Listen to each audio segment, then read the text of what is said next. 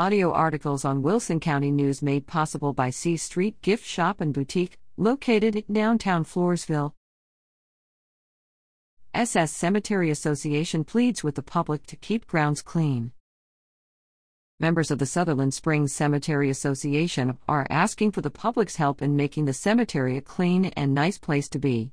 The area they need assistance with is picking up old decorations that once adorned a loved one's gravesite, as these items deteriorate over time. As one could probably guess, the association's main focus is to take care of those seeking information or scheduling services in the cemetery. Right on the heels of that is the upkeep of the cemetery grounds, including mowing and trimming, leaving picking up trash and old decorations at the bottom of the priority list.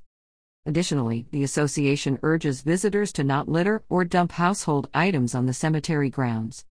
There will not be a Memorial Day ceremony this year, however, flags will be placed on veterans' headstones.